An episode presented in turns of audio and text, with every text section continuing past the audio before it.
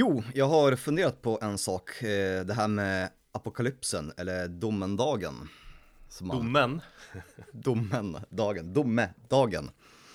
Eh, historiskt, kulturellt, eh, ja, brukar man ju oftast prata om eh, apokalypsen som någon här stor global världshändelse, vad fan vet jag.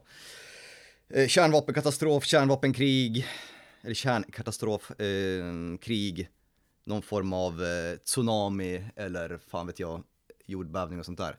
Men tänk om apokalypsen egentligen är inombords, själslig och att vi redan är där just nu. Fan vad djupt funderat då. Vad fan är inte domedagen, är inte det liksom eller den yttersta domen, det är väl då Gud sätter sin stämpel på oss? Ja men vi tar bort... Ha, ha, vi, har vi gjort rätt? Ja men vi tar bort eh, den religiösa aspekten ur det, ur det hela liksom. Eh, så tänker jag på det här med, med coronan, hur vi sitter där hemma, alla mår dåligt. Um, vi sitter i soffan och liksom har egentligen hela världen och framför oss och i våra händer, i våra telefoner, i våra tv-apparater.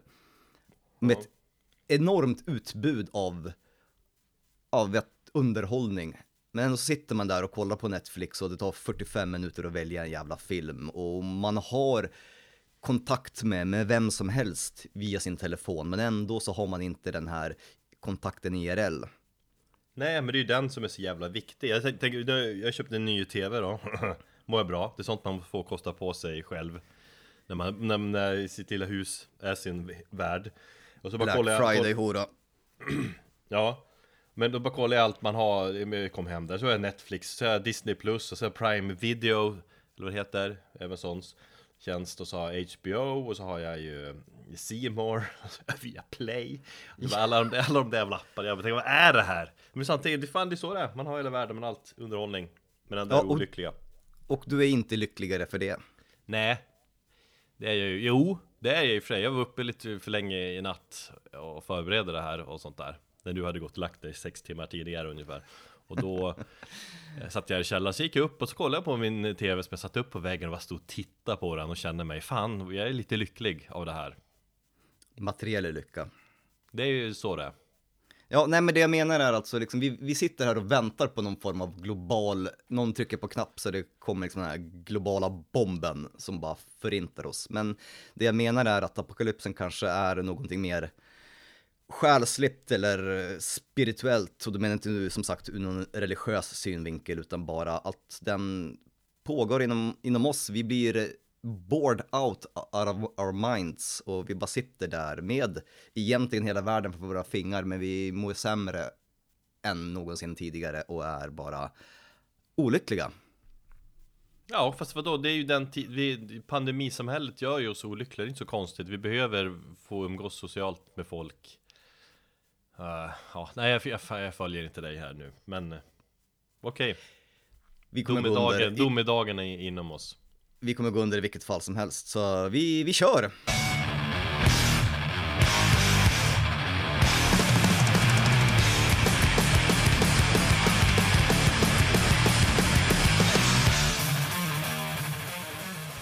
Hej och välkommen till Metalpodden. Jag heter Erik. Eh, han jag driver den här podden med eh, heter Thomas med Z och eh, det här är då det 127 avsnittet av denna podd.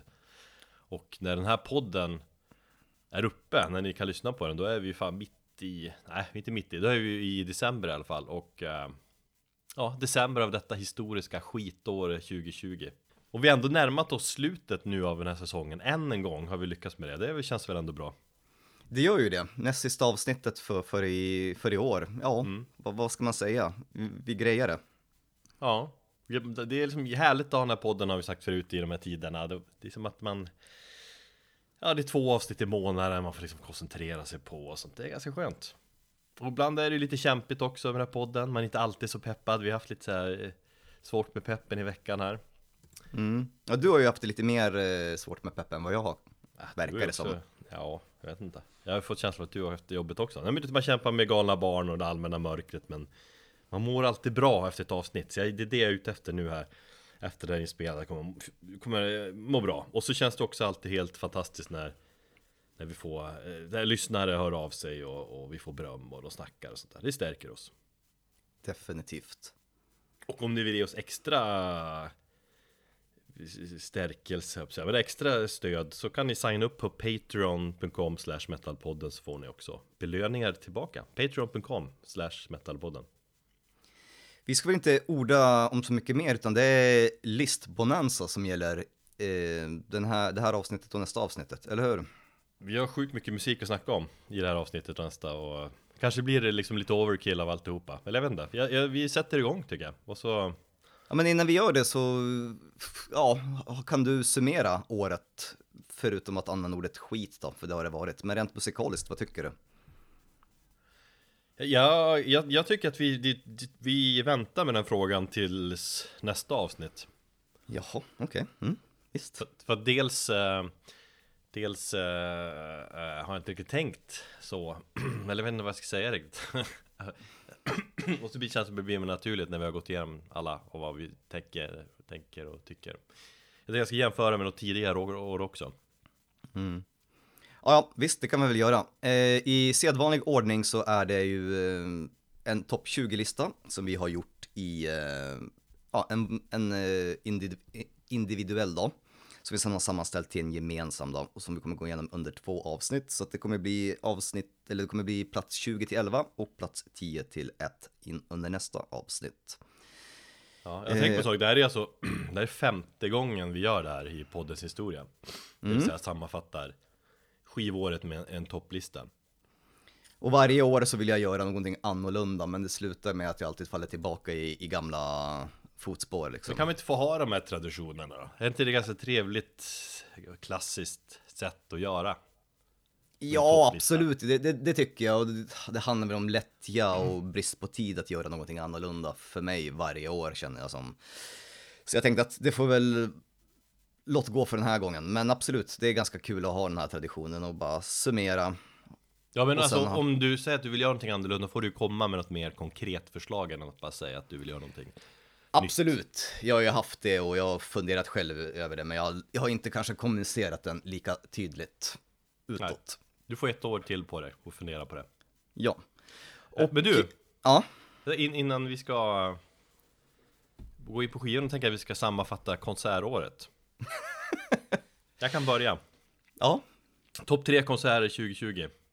Uh, tredje plats. Plats Exodus och Testament på arenan 7 februari.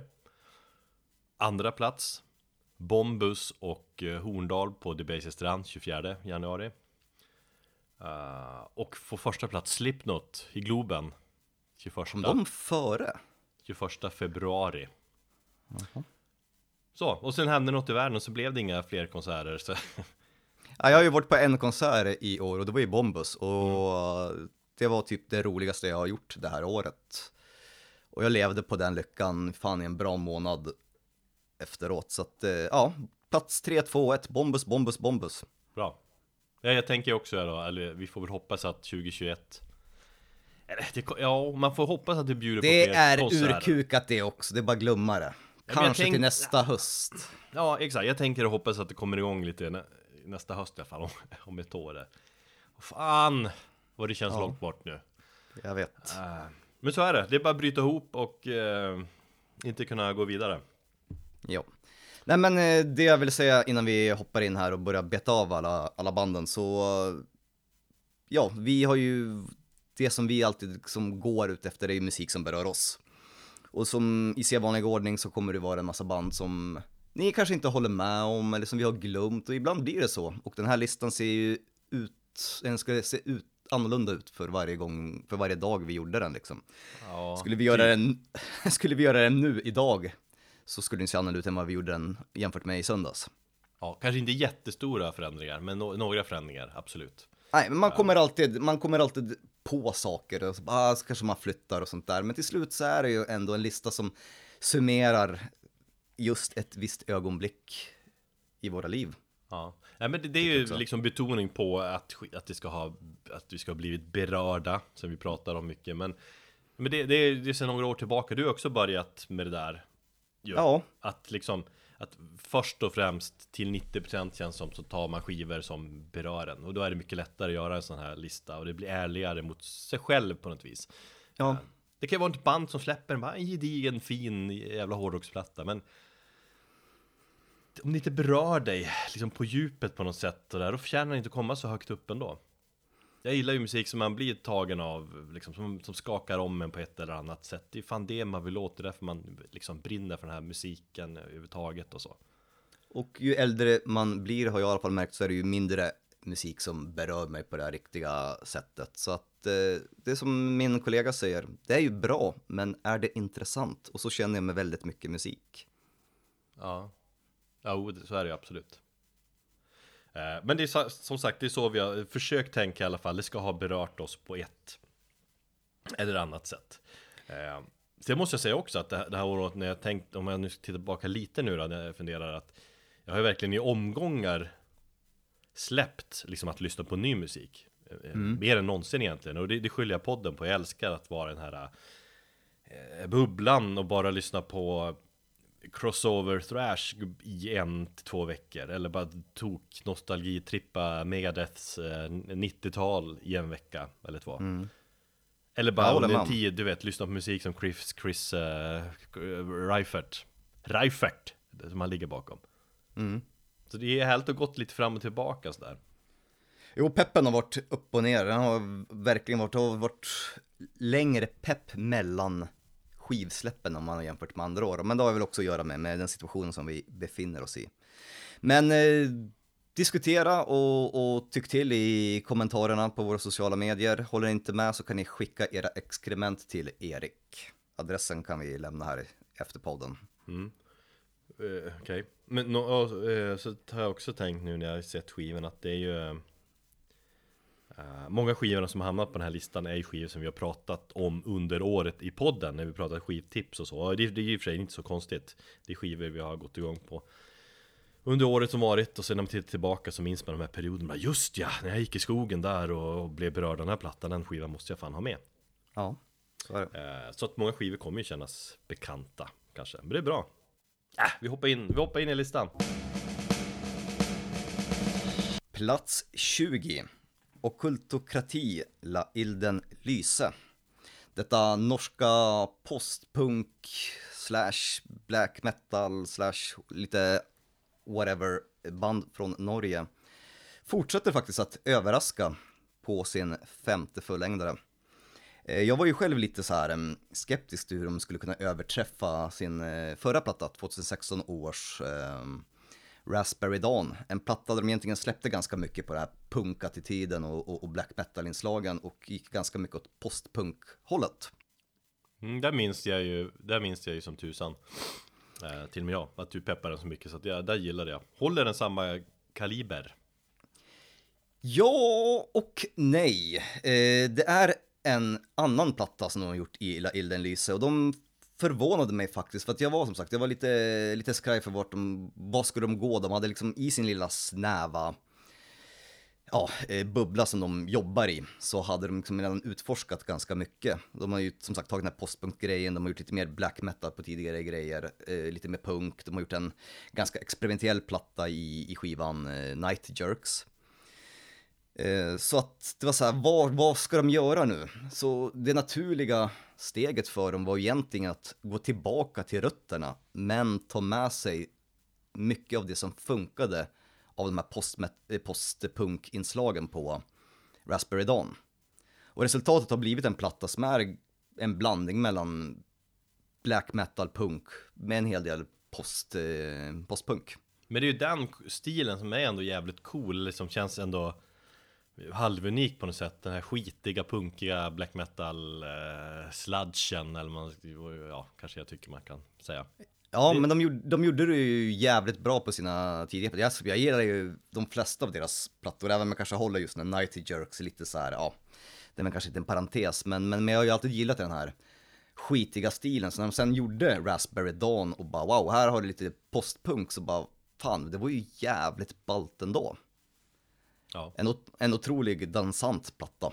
Um, och sen så som sagt, de tog det som funkade från den och sen så gick de tillbaka och körde lite mer sina old school grejer och uh, gjort en, en skiva som egentligen inte är ett steg framåt eller bakåt utan egentligen bara har liksom gått ytterligare ett steg åt sidan.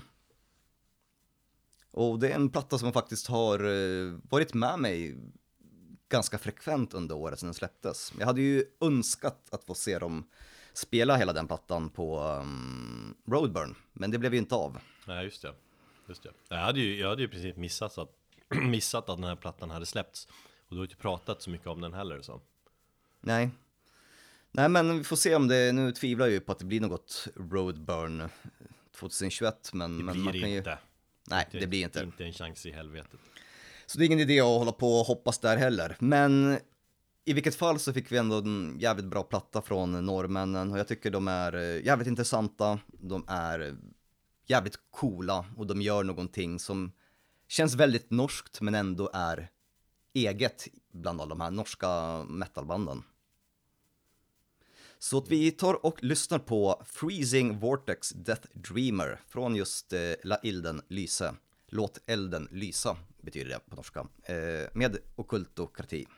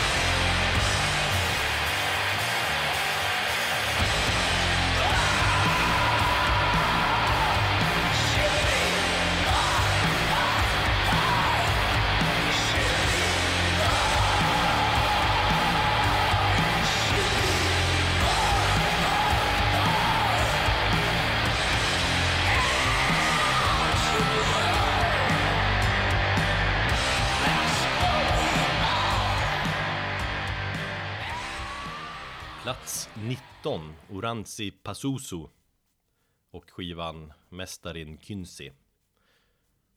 Eller hur man nu säger det på finska.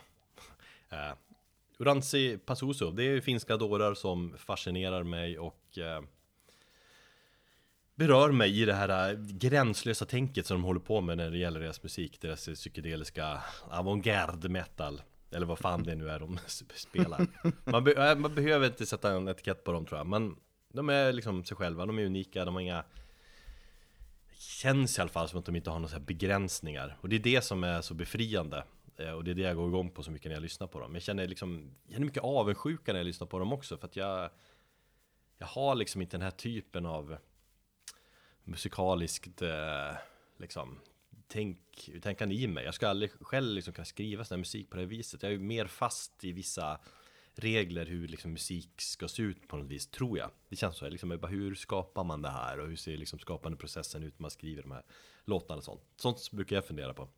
Du får börja tänka utanför boxen. Ja, det försöker man ju till viss del, men ja, vissa kommer jävligt långt utanför boxen som Oranzi Pasuso själv är man ser man, är man liksom ändå en fot i boxen. Mm.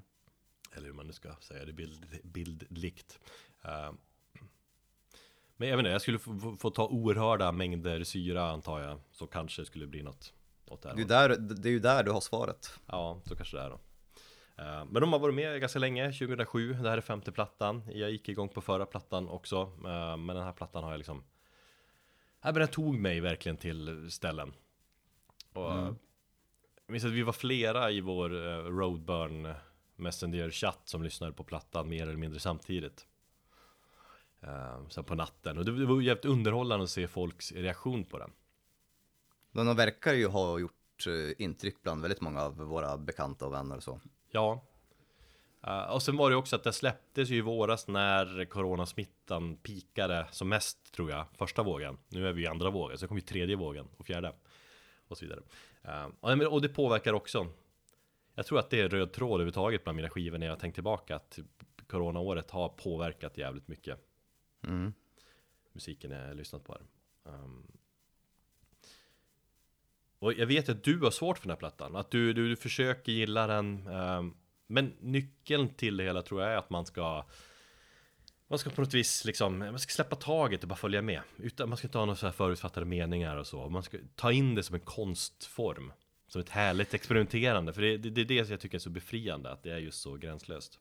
Ja, jag har ju försökt med den här plattan flera gånger och jag har ju allmänt eh, försökt mig på bandet under väldigt lång tid och förstå mig på musik. Eller kanske det att jag försöker förstå mig på någonting som inte egentligen man ska förstå sig på utan man ska bara hänga med. Men, men jag vet inte, det, det, det, jag gillar idén med bandet, jag tycker det finns en, två riktigt bra låtar, men som, som helhet så jag vet inte om jag tappar, jag tappar någonstans det och jag kan inte själv sätta fingret på, på vad det är och tro mig, jag har velat gilla den här plattan mer än vad jag, vad jag vågar erkänna, men, men det, den sätter sig inte på något sätt. Mm. Du får kämpa vidare med platta nummer 6 när, äh, när den kommer. Ja, precis. Men om man gillar den här avantgarde-genren äh, Du vet, tänk, tänk när man egentligen får göra som man vill och man gillar upplevelser och gillar Mörka ljudbilder, gillar kaos, stämningar och beredd och, och, och, släppa taget lite grann i en timme Då rekommenderar jag starkt den här plattan. Mm. Och just det, den är farlig att lyssna på när man kör bil också. Jag tror jag berättar om det när vi snackar om skivan i våras. Så att jag liksom glömde nästan bort att jag körde bil och helt in i musiken när jag körde hem från uh, trummisens studio en kväll. Så ligg hellre i mörkret och, och knarka bort i musiken istället för att uh, köra bil, det är väl att uh, föredra um, Vi ska lyssna på låten Ilmestys Ilmestys som betyder uppenbarelse. Jag tycker det var en ganska träffande låttitel när jag körde Google Translate och såg det. Um, för det känns som att liksom det är en det är olika, kanske att man får olika uppenbarelser när man plöjer den här skivan och hamnar i, i trans.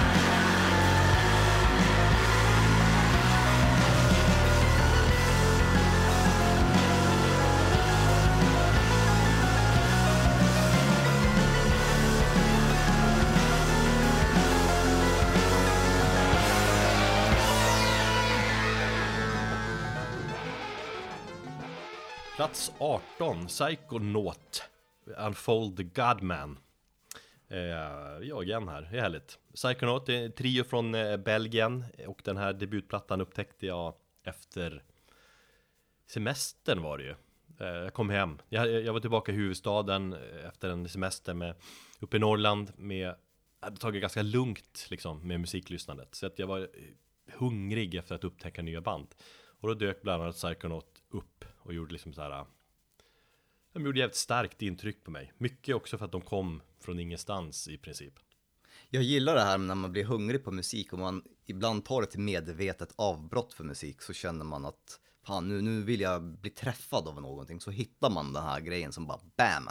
Ja, men jag var jävligt sugen på, jag läste bloggar och liksom bara allmänt tittar upp mina olika källor man har mm. För att upptäcka och liksom Helt sugen liksom på att lyssna på, på mycket plattor och så är det helt också med sådana här band som jag har hört talas om och liksom att de de serverades framför mig och var liksom amazing från, från första stund på något sätt. Mm. Man gillar ju sånt extra mycket när man upptäckte, upptäcker ett sånt band. Um, jag pratar om de senaste och sa att de lirar en psykedelisk och progressiv post-sludge. Och uh, efter plöjt skivan nu igen så tycker jag, jag håller fortfarande med om den beskrivningen. Tycker ja. ganska bra. Har du lyssnat något mer på den? Eh, ja, det har jag gjort. Jag gick igång på den också eh, där eh, efter ditt, eh, efter ditt prat om det i, i tidigare i, i år. Mm. Och eh, det kanske inte att den har liksom följt med mig i så pass att den hamnade på, på min personliga årsbästa lista, men jag diggar den som fan och jag tycker att det finns många intressanta grejer. Det kanske liksom, alltså post metal och, och hela det, det, den genren har ju ganska tydliga, ett tydligt ramverk för hur, hur musiken låter. Jag tycker de ändå fräschar upp den på något sätt, som att kanske vara lite mer progressiva i, i, i vissa, i visst hänseende. Och, jo exakt, och därför jag vill liksom beskriva dig som inte bara som post, utan jag menar att det är psykedeliskt och progressivt också. Um, och det, det, är ju en jävligt lång platta, det är en bit över timmen sådär, men det är just det där att man, när man lyssnar på den, att den, den fascinerar, tar nya vägar, liksom skapar liksom spännande nya ljudlandskap eller vad man ska säga och är allmänt en jävligt bra platta. Och så man lyssnar på den, man tror liksom att man har koll på bandet Ja men så här, det här den här trion låter så här. Och så kommer någon del i en låt som att Jaha, fan har de de här musikaliska kunskapen också? Det var jag inte beredd på det är lite grann det jag själv har märkt när jag lyssnat på den att ja, här är ett parti som jag gillar jävligt mycket som jag gick igång på och så fanns det något parti som man inte gick igång på lika mycket eller kanske kräver lite mer engagemang från en sida. Ja. Men det är ju så det den... som är spännande att de hela tiden att de ändrar stil eller tar en väg eller gör något man inte är beredd på. Sånt tycker jag är Absolut. mäktigt. För om allt hade varit så, ah, det här är skitbra, så här vill jag att de ska låta hela tiden. Då hade det blivit helt tjatigt också. Jo. Men eh, ja, det är... Eh, det är ett band som nu när jag lyssnar på dem igen insett att fan jag, jag har jag tror och hoppas mycket på dem i framtiden. Så det ska bli spännande att se vart de tar vägen. Är det här deras debut eller? Eh, de har släppt någon EP tidigare, två tror jag. Mm. Ehm, de släppte den här skivan också 2018 först. Fast sen Så var det, de något nytt för att de, de slängde in någon låt till, de kastade om låtordningen och paket, paketerade om den lite annorlunda. Mm, det minns jag. Sen verkar det vara ett alldeles förträffligt liveband också. Jag har kommit fram till att jag har sparat in YouTube-klipp. Um, fan, då blir jag lite deppig igen när jag påminner mig själv om att livescenen är så jävla nedkörd i jorden under så lång tid framöver här. Men uh, så är det. Vi ska lyssna på låten uh, Celestial, Celestial Dictator.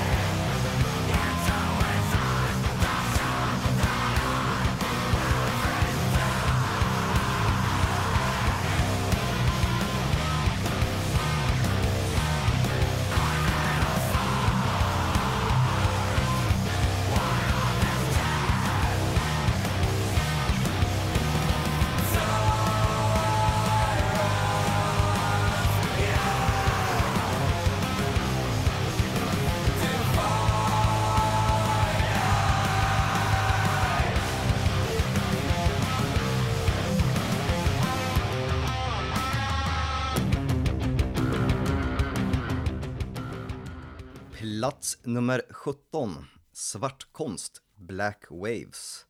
Som vi också har pratat en hel del om eh, under året. Eh, enmansprojektet Rickard Tornqvist som står bakom eh, aliaset Svartkonst och gör allting själv, vilket jag har så sjukt mycket respekt för.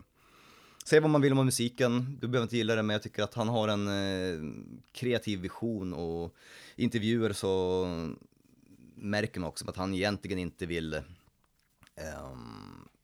ja, kompromissa med, med, med, sina ideal och, och, sin vision och därför väljer han att göra allting själv. Mm. Vilket jag tycker visar på, på ja, en stor integritet och, och liksom tydliga mål. Nej, men jag har tänkt på det också, det finns ju ganska många sådana här enmanna projektband mer eller mindre också att På sätt och vis skulle det vara jävligt skönt att ha det också Att spela i band med andra handlar ju mycket om att hela tiden kompromissa Absolut det är bara att ta den här podden, jag, jag brukar ibland fantisera, bara, men tänk om Erik skit i det här, ja men ska jag fortsätta göra det här själv? Yes, då slipper jag kompromissa.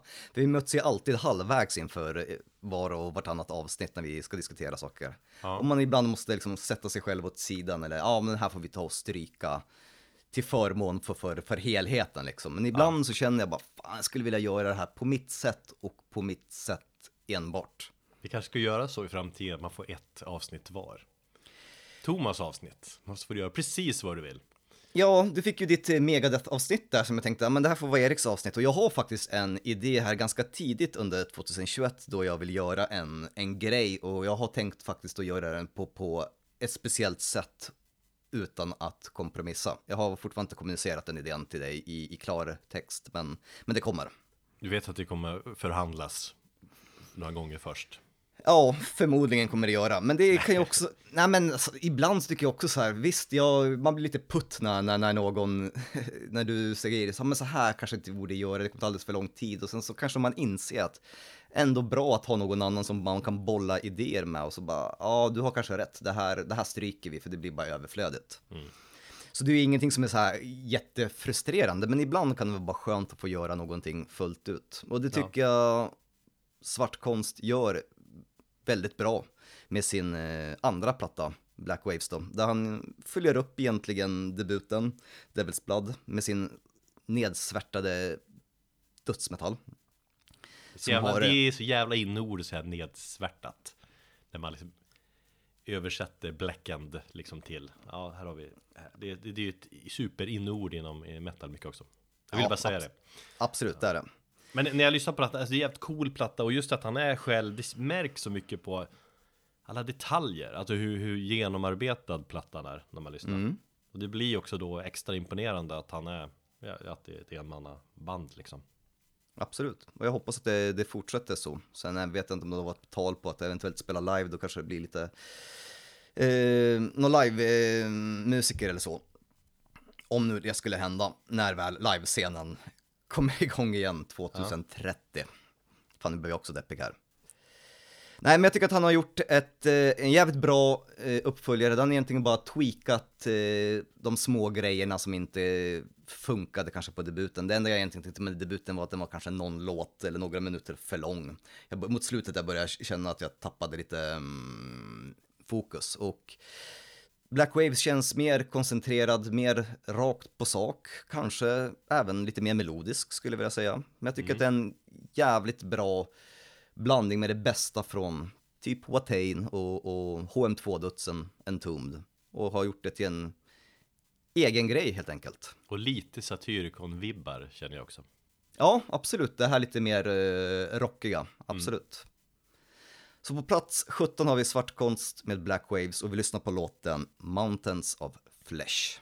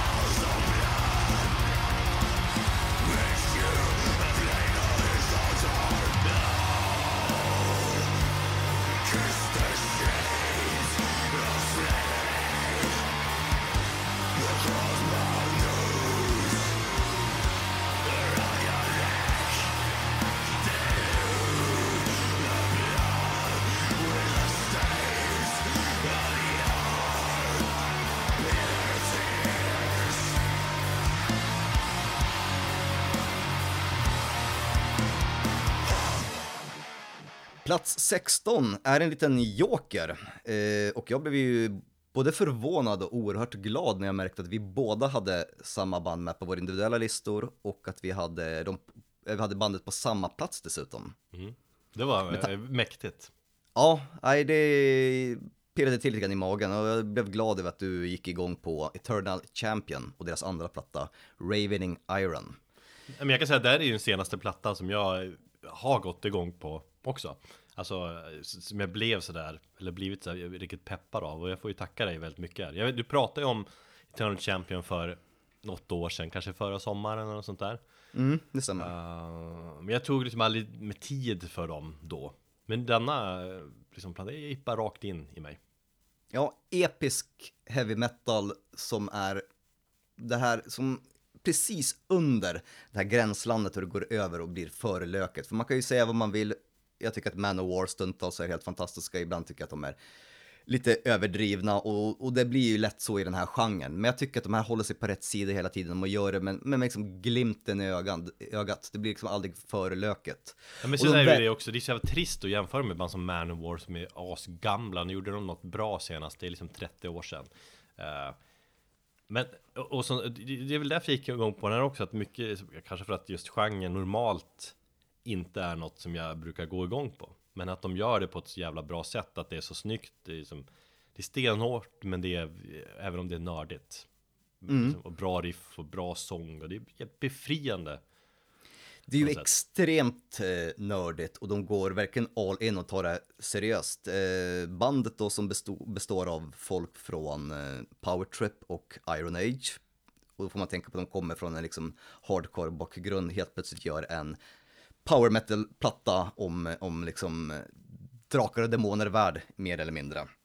Och de gör det seriöst också. Sångaren då, som även är sångare i, eller var sångare i Iron Age, har ett jävla brett register. Du bara jämför de två banden och, och, och liksom lyssna hur jävla duktig sångaren är. Mm. Han är ju smed till vardags och smider liksom allt ifrån smycken till, till röstningar och säljer och, och livnär sig på det. Svårt att bli eh, mer metal än så. Ja, precis. Och han har ju till den här plattan och även till förra plattan så har han ju skrivit en hel berättelse som bygger, tror jag, på det finns någon grund som han bygger på någon fantasybok som, som är äldre som han har utvecklat. Och med, med den här andra plattan så köper man hela boxseten så får man med en 100, 120 eh, sidor eh, typ stor bok. Men hur ser det ut med den? Är det, hur ser det ut med vinylen egentligen? För den var i alla fall slutsåld på deras bandcamp. Men man vill ju ha skivan för den är så jävla bra. Så är det ett skivomslag som har dödskallar, en drake och eh, två par bröst. Absolut. Eh, det bästa ur alla världar. Eh, ja, men du, eh, ja, håll ut. Eh, det kan vara så att eh, jag fixar in den snart, förhoppningsvis. Menar så du får... också nu till våra lyssnare att, du kommer plocka, att den kommer att plockas in till Sound Pollution? Om vi ska... Ja, det var det jag menade. Mm.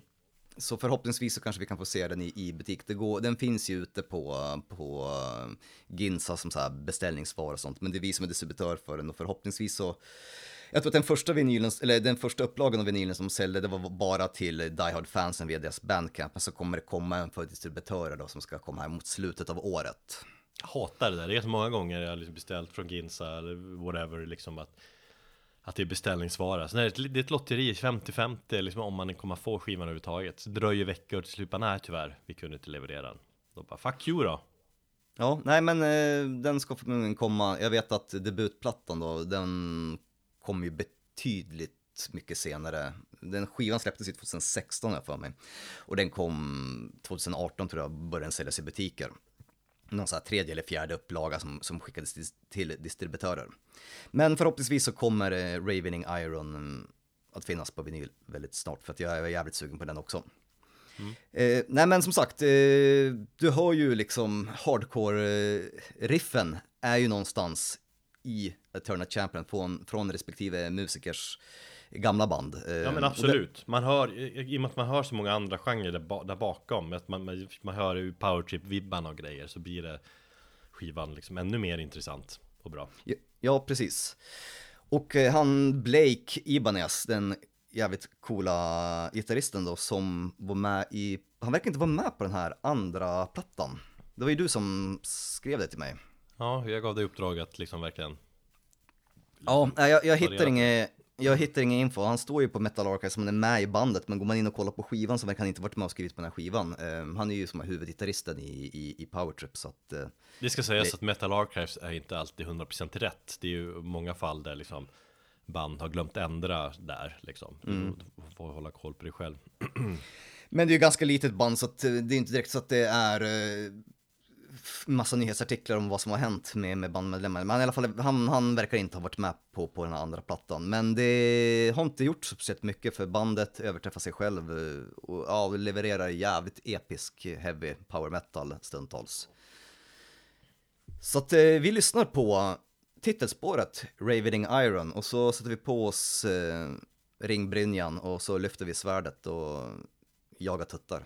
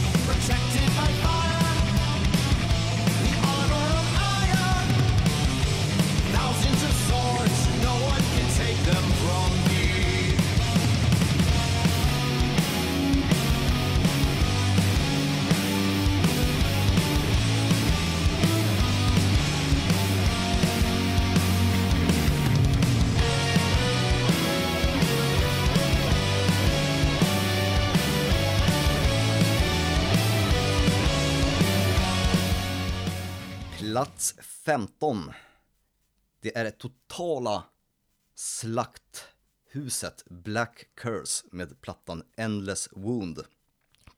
Kanske en av årets starkaste dödsmetallplattor. Band, Tillsammans- En skiva som jag fortfarande inte har hört en ton av Så därför får du ju eh, Jag tänkte att du ska få sälja in den här skivan till mig nu Absolut, det har jag för det har jag avsikt att göra, absolut. Men innan du Eh, börjar, jag vill bara, det är de medlemmarna, det är snubbar från eh, Primitive Man och Blood Incantation och Chemis Eh, Kan man då kalla det här för ett eh, superband? Eller en supergrupp? Ja, vi, har ju, vi använder ju det uttrycket ganska friskt i den här podden, men vi har ju även konstaterat att det är ett ganska så förlegat och uttjatat uttryck. Men ja, nu är ju som sagt respektive band, Primitive Man och, och Kemis och alla andra de här, de är ju relativt små, men det är, det är ju en, Ja, fast det är ändå liksom lite metalpodden favoriter Blood Incantation framförallt till exempel Absolut, jo men det är. Men alltså just att eh, Colorado verkar ju ha en jävligt bra musikscen. Det finns ju många bra band, ja, som sagt Blood Incantation, Black Curse, Chemis och det verkar vara ett gäng, ja en, en, en snäv skara människor som, som spelar i, i respektive band och, och liksom startar små, små sidoprojekt med varandra. Vet du varför? Vet du varför Colorado har blivit det nya metal-meckat? Ja, men det är bara för att gräset är legaliserat. Det är det. Ja, det är också en faktor ja, men framförallt för att James Hetfield bor ju i Colorado Jag hade räknat med att du skulle dra James Hetfield när jag pratade om det här. För att? Jo, På grund av, på grund av det? ja, på grund av att han bor i Colorado. Vet du det? Eller visste du det? Ja, du har sagt det. Mm. Absolut. Eh, jag tror säkert inte det har en jättestor inverkan på, på, på de här banden, men, men ja. Men om jag ska sälja in... Ja, fast eh, ändå mäktig känsla om man är metal-kille. Alla metal gillar ju liksom. Men han har ju flyttat dit och bosatt sig där på senare tid. Han har ju ingen liksom historia med med Ja, hans på det sättet. fruga kommer väl därifrån och sånt där. Men ändå mäktigt. Tänk att du bor då liksom i Denver liksom. Och så vet man att någon timmes bilfärd, eller fan det kan vara, uppe i bergen, så vet man ändå att fan Hetfield bor ju ändå nära. Det är som med, Om man inte är inne på rehab. Ja precis, men det är han ju inte nu, utan han nu grillar med grannarna och sånt där. Och för första gången i sitt liv känt en sån här granngemenskap och tycker att det är jättehärligt. Han kommer inte vilja ut och turnera mer. Igen.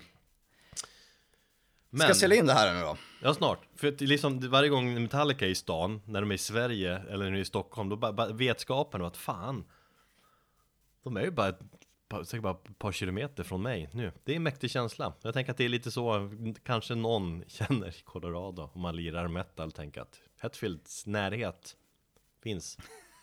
Jag tror inte här ett dugg Och det på det, men- inspirerar, det tror jag. Ja, det ka- kanske blir ett extra J på nästa platta eller någonting. Fan, jag tittar på Black Curse logga just nu och så ser jag någonting som jag inte har sett förut. De har någon form av maskot, något monster som hänger över liksom texten som ser ut som en blandning mellan en Ku Klux Klan-medlem och typ Mumintrollen. Det var jävligt intressant, jag har aldrig sett den detaljen tidigare. Då ska jag kolla Ja, ser jävligt, eh, jävligt lustigt ut. Men i alla fall, ska jag eh, sälja in plattan så, så har du nu ju... ska, nu ska du sälja in den Ja, dels så har du ju som sagt eh, gitarristen från Blood Incantation, folk från Chemis och eh, Primitive Man går ihop och gör ett jävla primitivt, eh, fan, dödsmetallmästerverk. Där de bara levererar eh, förkrossande riff, rå primal energi och gör det på, med en sån här form av old school-anda. Ja, Och- och... jag gillar ju loggan som fan, det måste jag medge Och så jag har ju sett deras bandbild från Metal Archives också Den är så jävligt medveten Old school Det är så suddigt foto och de ser liksom Mm. Posörande Men eh, det är eld Ja, två bandmedlemmarna är också, ja, två bandmedlemmarna är ju också anonyma, som jag förstått det. Wow Den ena sångaren och ena gitarristen kallas för Gravetorn och ja, det finns ingen mer info, info om det. Mm.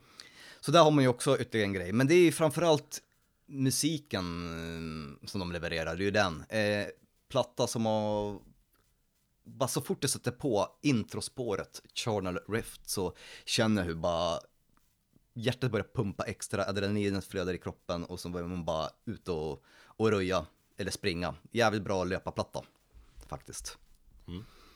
Och så fortsätter det eh, genom typ 40-45 minuter eller hur, hur lång den nu än är och där de bara levererar förkrossande tyngd och, och jävligt mycket kaos. Den går nästan lite grann in i det här war metal-facket. Lite Tatum Blood tänker jag på också, i och med att det ibland är så jävla mycket kaos och man inte riktigt vet vad som händer. Musiken liksom går från någon sån här liten ambient ljudgrej till att helt plötsligt bara, bara vara totalt nedstämd och superiffig. Så den, den, eh, man, det finns några små så här andningsstunder där man kan som komma upp till, till ytan och, och hinna andas. Men annars är det ju total jävla rens. Bra Vi lyssnar på just det här introspåret och, och det här riffet tillsammans med, med sången det är i, i öppningsspåret. Det är så jävla grymt och så hoppas jag att du, du tar dig lite tid och lyssnar på Black Curse. Jag ska lyfta skrot efter det här Och då ska jag lyssna på det här Gör det på hög volym. Alltid Plats 15, Black Curse, Endless Wound och här kommer låten Charnel Rift.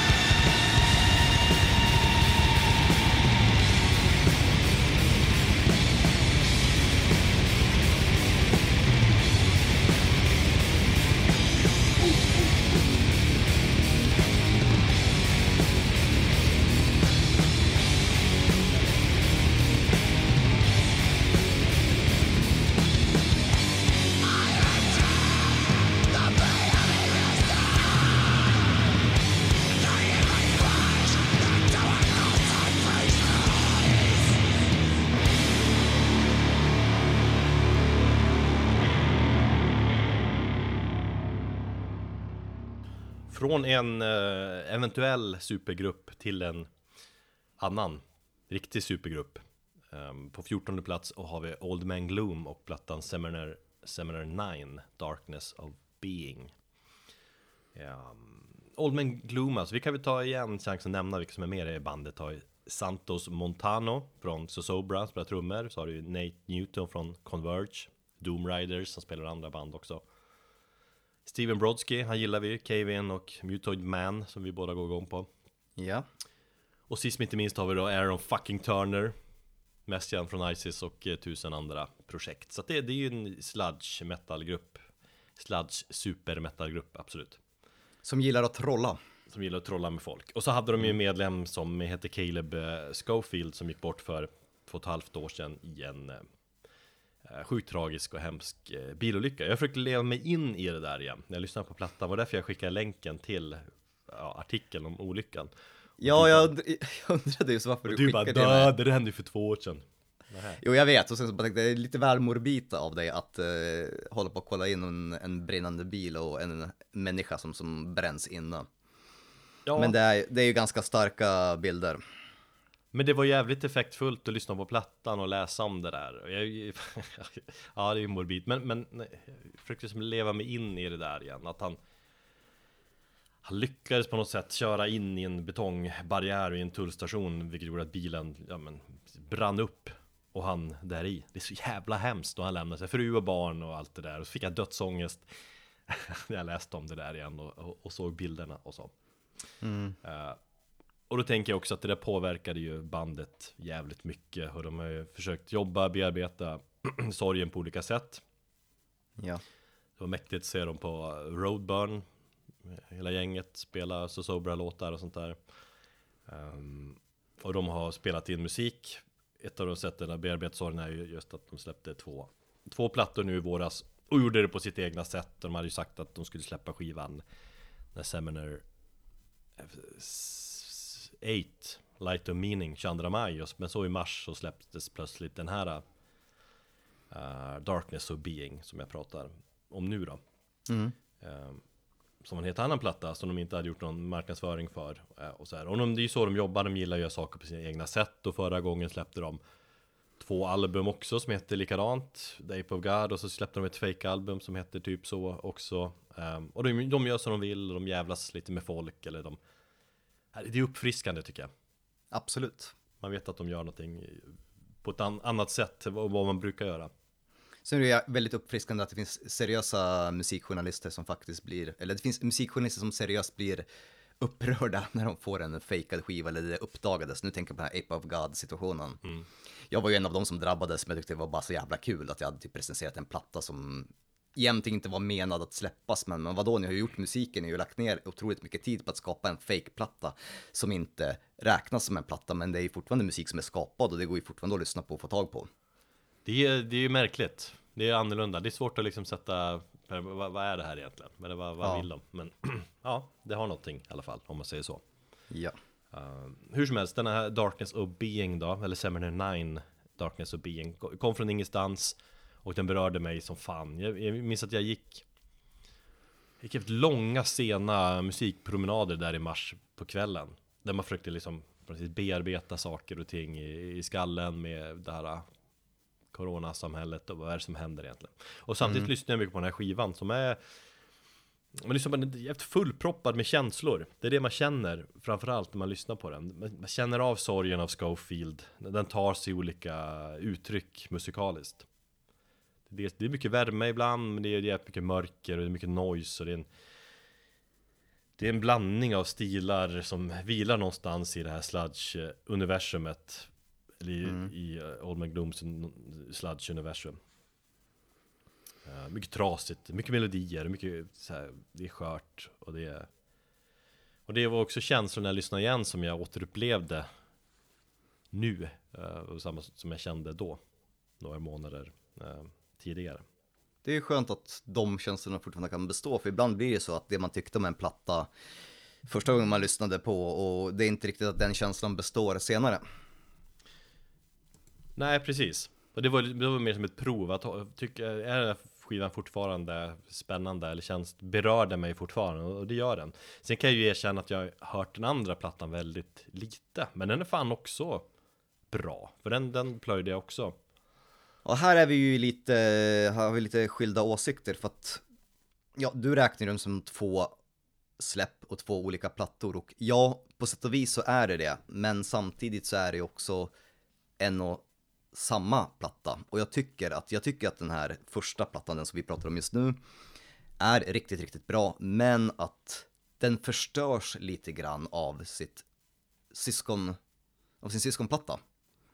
För att jag gick inte igång på den andra plattan alls, för jag tycker det är för mycket experimentellt oljud. Det är lite det här som Tool håller på med, de ska lägga in sina jävla så här intermissions i sina låtar där de bara har någon jävla katt som, som gnyr baklänges och så, så warpar de ljudet och så bara hopp, vad, vad, vad gör det här för någonting? Det tar ju, bara- vill, ni Ja. bara, fy- vill ni bara fylla liksom utrymmet på skivan eller vad är det ni gör? För det här, jag klarar mig utan. Och lite så känslan får jag med, med andra plattan. Fast de har sådana partier på, det- på den här plattan också.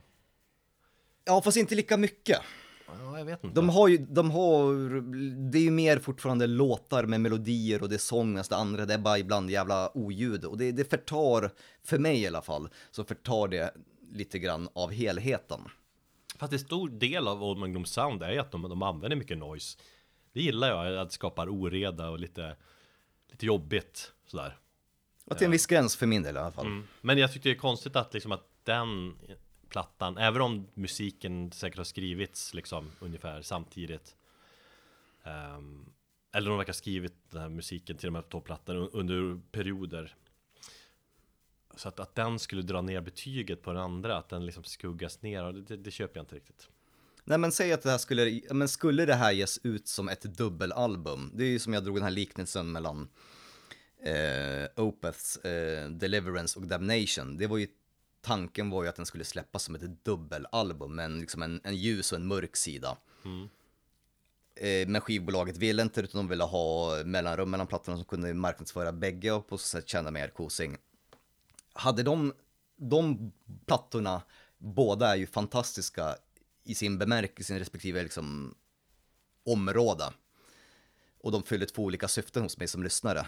Och, och men hade det släppts som en helhet, då vet jag inte riktigt hur jag hade mottagit plattan. Det är lite grann samma här. Tä- Säg nu att de här plattorna hade släppts som ett enda jävla långt dubbelalbum. Då hade ju känts, jaha, okej, här betalar jag för hälften ganska kass och intetsägande musik. Ja, jag tror du har lyssnat för mycket på den andra, eller för lite på den andra också. Jag tyckte den är... Om vi säger så här då. Tycker du Load, Metallicas Load blir sämre av att Reload är en sämre platta än Load? Jag tycker Reload är en ganska kass platta i sig och den var väl också tänkt som en eh, dubbelalbum, eller hur? De låtarna har ju skrivits samtidigt, det var tänkt som ett dubbelalbum. Eh, men det var ju skivbolaget där också som sa att nah, ni får ut och turnera ett år först så släpper vi Re- Reload ett år senare. Men tycker du liksom att, att Reload då som tycker är kass, eller ganska kass, svärtar den ner Load som du tycker är en bra platta? Ja, Nej, nej det gör den inte. Där, där, där, har du en poäng. Det, det, det gör den inte. Men det kanske har väl att göra med att jag aldrig egentligen sett dem som... Alltså jag har aldrig vetat om att det var tanken att vara ett dubbelalbum förrän långt, långt, långt, långt mycket senare. Det, det, den kunskapen fick inte jag förrän, fan, inte, säkert 10-15 år efteråt. Det visste jag inte då. Eh, hade jag vetat det då så hade jag kanske påverkat. Men ja, du har en poäng det jag säger. Jag tycker inte att load är sämre för att reload eh, är kass. nej. Och sagt, den var ju tänkt som ett dubbelalbum från början. Det har ju inte riktigt det här. Eller, det går ju liksom att definiera det på olika sätt.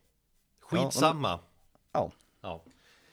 Vi ska lyssna på någonting. Vi ska, just det, för variationens skull ska vi lyssna på en av de här äh, lite mer lugna, äh, lugnare låtarna från äh, Darkness och Being. Äh, Death Rhymes. Det, den har- innehåller mest eh, gitarr, lite bakgrundsljud och eh, sång, lite stämmor. Det är så här skört och vackert.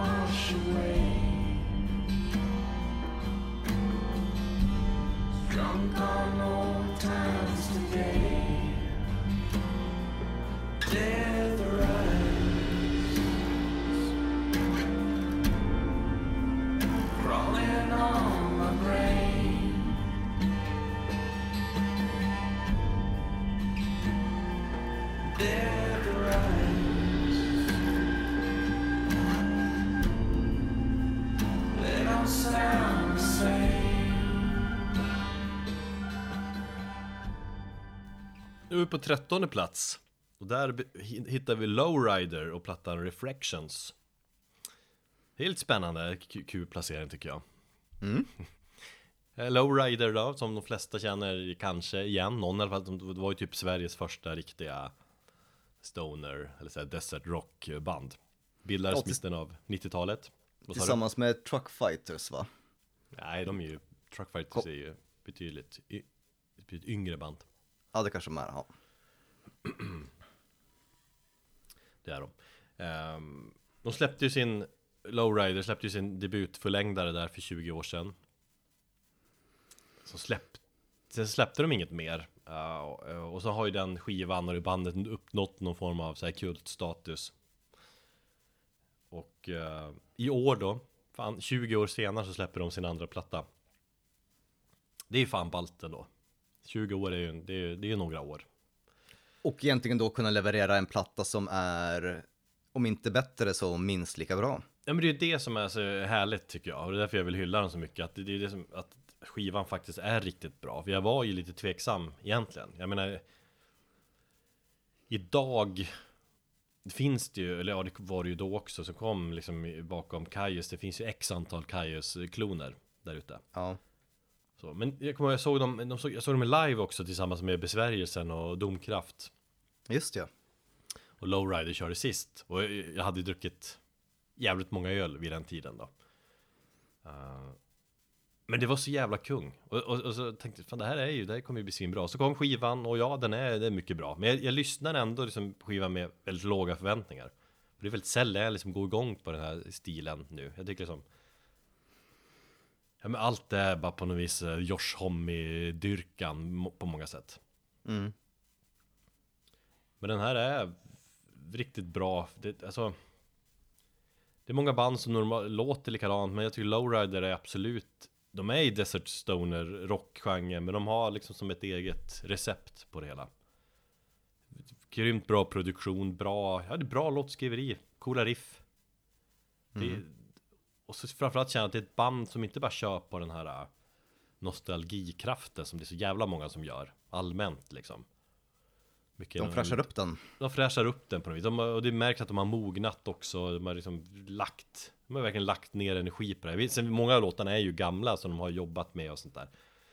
Men det, är- det om man ska snacka också att liksom kategorisera in det som en återföreningsplatta. För det kom ju sådana, du vet, ah, nu fan nu har de återförenats efter 15 år, eller 10 år eller 20 år. Så blir det ofta liksom så ah! Ni var ju bättre förr. Men det här är en, liksom en platta som, som du säger också, den känns ja, nästan bättre än vad de släppte tidigare. De tog de- bara en de jävla växt. lång paus. Tog en jävligt lång paus. Och det, det känns fräscht när man lyssnar på plattan. Vad är fan fräscht? Det är det som är, ja det är fan det som är nyckelordet här. Det här är fräsch stoner. Mitt problem är inte så mycket med bandet utan det är just med genren är att det är ju inte en musik som mig personligen kan beröra på samma sätt som annan musik kan göra. Så kan jag absolut uppskatta det. Jag tycker det här är så perfekt vår eller sommarmusik och, och fyller sitt syfte när man vet umgås i, med vänner och, och fan vet jag, grillar och, och dricker öl och bara har härlig liksom en härlig sommar till. Ja, så, absolut. jag, så den musiken och Lowrider har ju placerat någonstans där i, i liksom det här, ja det här är min sommarmusikplatta. Och den, den kan beröra mig på, på att man bara gör mig jävligt glad och bara jävligt soft musik, sköna riff, sköna melodier, sköna texter. Och man bara lever ett chill-liv. Men, men det är inte så jävla mycket, det är inte så jävla mycket som är chill 2020 tänker jag. Och då, då kanske är det svårt att, att hitta samma beröringspunkter som jag till exempel gör med kanske lite mörkare musik. Ja. Men den här kom ju också liksom innan corona hade förstört allt så att jag, eh, Den gav jävligt positivt här När jag tänkte tillbaka så minns jag En annan tid, en annan värld För det, det är lite så det känns Att det här pandemin, eller det kommer ju inte Inget kommer bli liksom som det var en gång i tiden Nej. eh, När man tänker Ehm, Så om man går igång på Dels liksom det här 90-tals Josh Homme och eh, grooviga ökenriff. Men samtidigt liksom känna att man vill ha liksom Ja, någonting bra, någonting som känns fräscht och lite, lite nyskapande inom genren Då ska man ta till sig den här plattan. För inom genren, det handlar ju så mycket om soundet och det är fastpedaler hit och dit och det där. Det är bara ah! Bara liksom bara, bara kräks lite i munnen när de bara Det är samma sak liksom. Mm. Så jag tror fan det här kan vara en platta som jag lirat mest på min vinylspelare i år faktiskt Den är bara, Så där. den är bara så jävla skön att spela på vinylen om och om igen och grabbarna gillar den och sånt där så man bara kört den så Mycket i somras och, och så Mm. Så eh, vi ska lyssna så ska vi digga med lite grann till låten Old Mule Peep Jag tror det var Peppe. Ja så kanske det också är Old Mule Peppe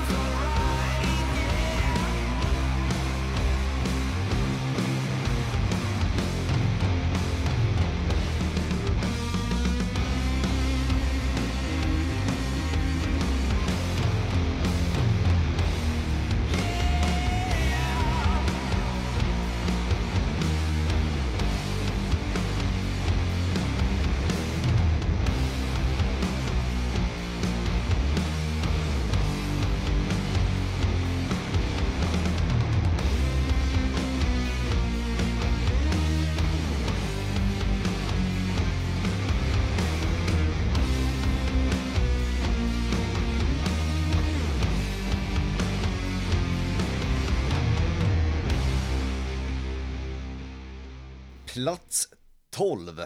Dool Summerland. Detta nederländska band som jag också hade velat se på Roadburn i år, men som inte blev av. Ehm, som jag närmade mig lite grann med, med försiktighet när de först släppte um, singeln Starlight and Sulfur, eller Sulfur and Starlight kanske den heter, eh, i våras. Och då tänkte jag så här, ha, bandet som jag tycker är på något sätt en så här skön blandning mellan lite gotiska toner, rock, postrock, eh, med lite ockult kanske tema. Eh, så släppte de en, en, en singel som var nästan lite för poppig, så jag var så jävligt eh, försiktig med, med, med hur plattan skulle låta. Men Ha- eh, Hade du koll på dem sen tidigare eller? absolut, det har jag. Det är ju typ Karo som mitt eh, go-to-band. Hon älskar ju dem som fan också. Mm. Och jag köpte ju, tror jag, var det typ Records Today 2017 så köpte deras debutplatta Here Now There Then till henne. En av dina första vinylköp måste det ha varit då, eller när började du börja köpa vinyl? Ja, jag hade väl hållit på där i ett år, eh, så att det var inte riktigt en av de första, men några av, en, en av de tidigaste i alla fall. Mm. Eh, Men en, alltså en platta som, där man också när man lyssnar på albumet i sin helhet så, så följer ju singeln väldigt naturlig. Visst, den står ut, den är lite mer kommersiell och gångbar och den kanske är lite mer poppig. Men, men i, i, i, hela albumsammanhanget så tycker jag den gifter sig väldigt bra med, med, med den ganska så melankoliska musiken. Och hon, Ryan, eh, Ryan Van Dorst, eller El Bandita som hon också kallar sig, är en jä- jävligt duktig eh, sångerska.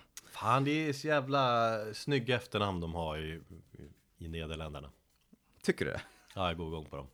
Ja.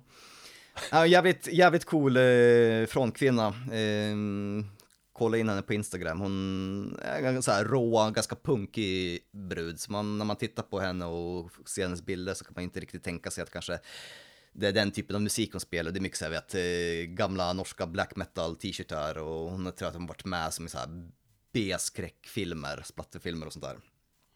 Så hon verkar leva ett ganska härligt li- liv ändå där i Nederländerna. Allting på, på hennes Insta är bara på nederländska också. Så jag fattar ju ingenting vad hon, vad hon skriver. Kopierar Eh. du det och slänger in det i Google Translate någon gång? Ja, precis. Har du Man kan, ju man kan annars använda den här translate-funktionen, men den är, Ja, inte alltid det. så jävla, den är inte alltid så jävla klockren. Nej. I vilket fall, jag har ju ett väldigt tidigt och väldigt kärt minne av eh, just Dol som jag har tagit upp i, i den här podden och nu kommer jag väl upprepa mig men jag tycker att det tåls att upprepas. Det var under en promenad, jag gick milen eh, nere vid vattnet här på Björnön i Västerås. Eh, och så var jag precis, då var det så här mulet, jag kom ut ur en skogsglänta och ner mot vattnet och precis då så bara lyste solen upp när det här titelspåret då, Summerland, kom igång och när hon går upp i den här schlagerhöjningen som jag har pratat om. Eh, och verkligen bara tar i från tårna och, och levererar en sån jävla snygg refräng och det är bara gåshud, knäsvag och jag bara kände en så här total lycka i min, i min kropp. Och det här var under en period då som jag var jävligt sönderstressad och utmattad.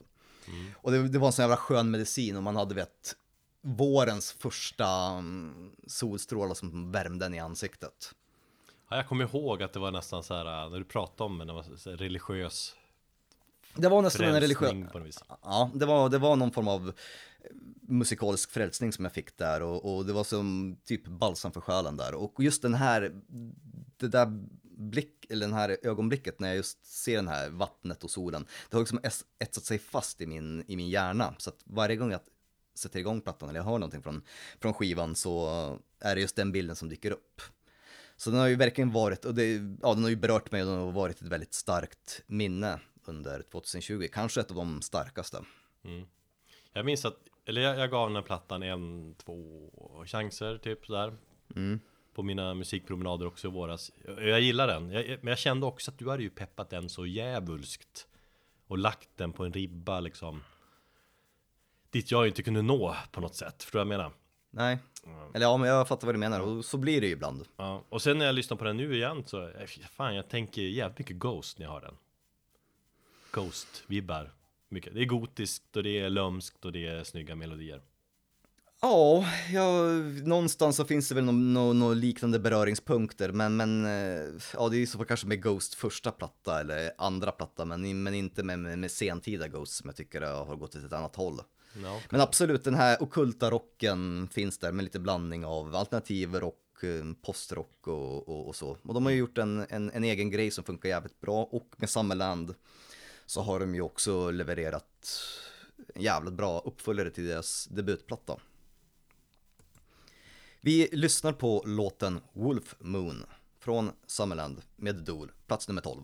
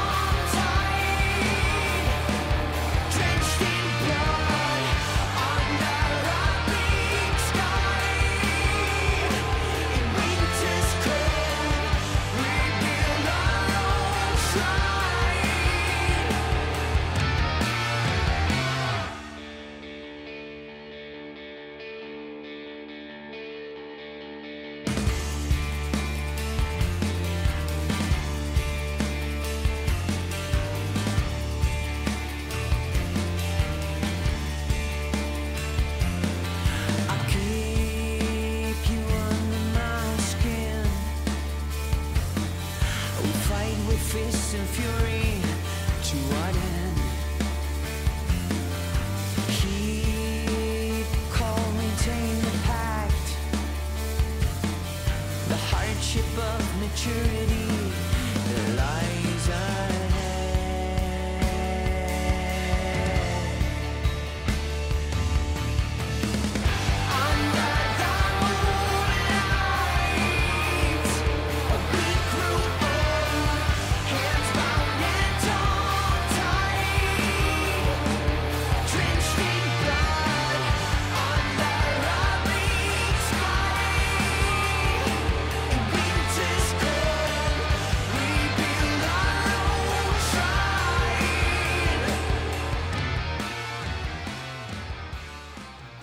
nummer 11 ACDC Power Up.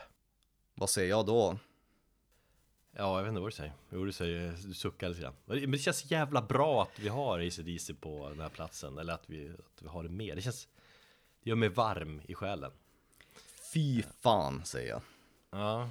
Jag tycker alltid det är kul att få chans att snacka lite ACDC också i den här podden Speciellt eh, på grund av dig, för du fattar ju ingenting av det här bandet Nej, så, så har vi ju eh, Dave Royal som tycker att jag är dum i huvudet, som inte heller fattar någonting. Ja, det är alltid, det- all, alltid härligt när han, när han ska hålla på och skymfa mig.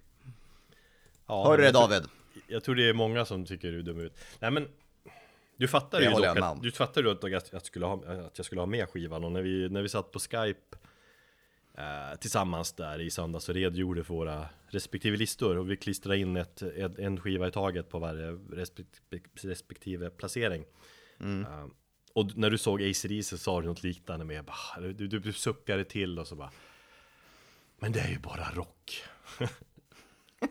Ja, det är det. Och jag, och jag, men jag, jag är beredd att gå så pass långt eh, och erkänna att, som när vi var och sågs i Stockholm och gick i, i skivbutiken där, Sound Pollution, det var ju skönt att ha det i bakgrunden som något så här skvalpigt och bara, ja men vad härligt, jag sätter ju hellre på ACDC och har det som bakgrundsmusiken än vad fan vet jag i bilen än, än att lyssna på, ja, vad vet jag, Gummibjörnsången för femte, elfte gången idag.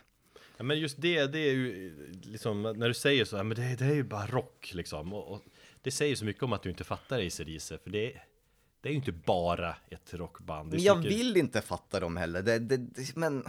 Men det är så mycket mer än så. Det är ju liksom the rockband av rockband. Eller liksom så här, one, one rockband to rule them all. Eller rockband vet jag inte heller. Fan, typ Rolling Stones är väl ett rockband. AC/DC är hårdrock. Det är ju hård bluesig hårdrock. Fast bandet själva säger ju liksom att ah, vi spelar rock'n'roll. Ja, nej. Men om, men om de bara hade varit liksom ett simpelt rockband så hade de ju, hade det inte varit världens, ett världens största band någonsin. 200 miljoner sålda album är väl fan det är. De har ju liksom rockhistoriens mest unika sound. Hör du en AC/DC-låt på radion så vet du ju direkt vilka de är. Ja, ja, men det är bara för att eh, globalt sett så är människor dumma i huvudet. Nej men så många snackar om, ah, men det är, det är ju bara så jävla simpelt. Men det är ju det som är det svåra, att spela enkelt liksom, men ändå lyckas skriva så många hits. Där är ju AC/DC bäst. Jag kan köpa det, men det är fortfarande ingenting som på något sätt når fram till mig. Nej. Men sen är det ju så härligt att bandet var ju, det är därför det är så ja, blev så jävla lycklig liksom. Det är väl enda ly- lyckan jag känt i höst. Nej, men just att de är tillbaka, att bandet var ju, det var ju nedlagt, det var ju dött. Det fanns inte längre. Det har ju varit en lite deppig tid där att, att generalen liksom i, bandet, ledaren Malcolm Young, han hade ju först lungcancer fick han väl först där och så sen tog de in brorsonen Stevie Young. Det är också härligt att de tar in en i släkten. Och så blev han dement, Malcolm, och så dog han då för, var det 2017? Mm.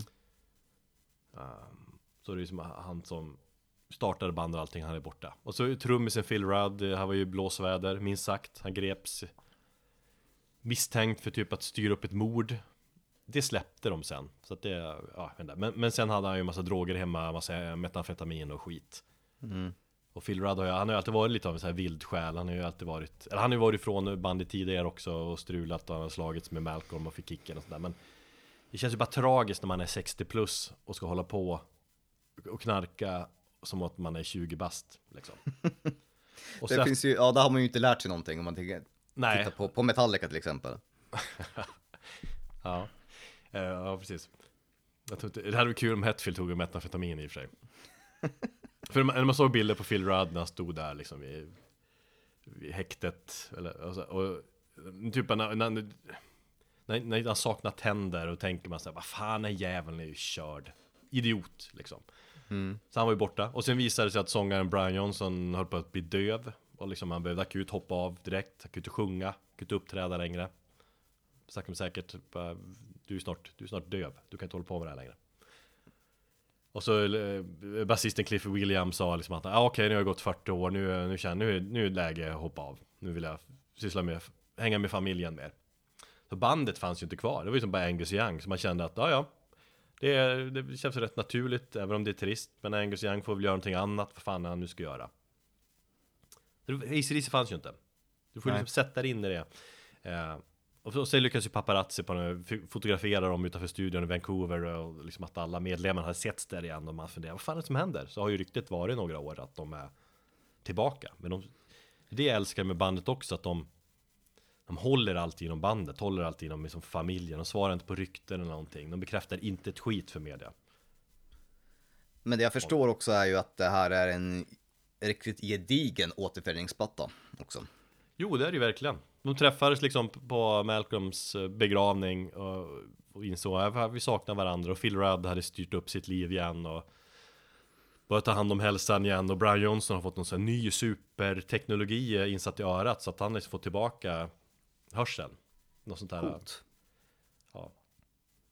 Något nytt superhäftigt. Och basisten kände att ja men vad fan jag är lite sugen på att spela bas igen. Så då blev det mot alla odds en nya AC/DC-plattan igen. Och det är det som är så fantastiskt, att det känns lite som så frälsning, speciellt i de här tiderna, miljontals fans, du vet globalt blir lite lyckliga igen. Skivan säljer som smör, det peppar folk, det peppar mig, det berör mig liksom. Och så sitter jag här och gnäller. Och så är du bara sur, du, liksom, du vågar liksom inte. det är så dåligt. Men då kan okej, man kan ju ändå fråga sig, vad återföreningsplatta, men är plattan verkligen bra då? Du vet alla jävla gubbar. Eller om det bara låter som en i mängden av alla, det är väl upp mot 20 studioalbum som de har släppt.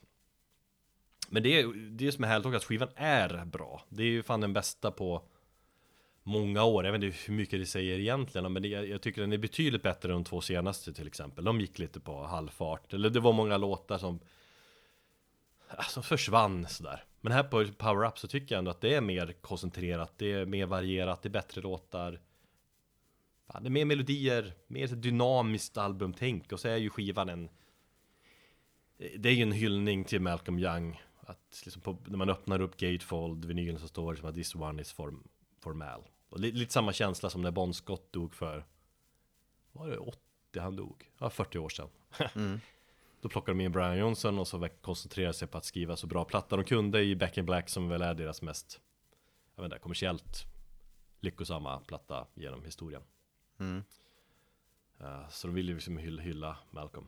Det finns ett klipp som, Jag kanske skickar den till dig något För att du får känna lite i alla fall att De intervjuar Angus, en ny intervju här Där han pratar just om Malcolm Young Sin bror, sin storebror och, och liksom hans betydelse för bandet. Det var ju som Malcolms vision, det var han som startade bandet, det var han som sa till lillebror Angus när han var bara en liten knärt att Fan du, du ska spela gitarr, du ska lära dig ordentligt och du ska stå där framme. Du, du har i dig. Och Angus bara, ja okej. Och liksom den visionen som Malcolm hade över, bara ett jävla geni. Och liksom när man ser Angus prata om sin lillebror, hur han tappar rösten och tårarna kommer och Brian Johnson är med i intervjun också, bara tittar ner. Det är starkt. Det var det starkaste jag upplevt i höst också.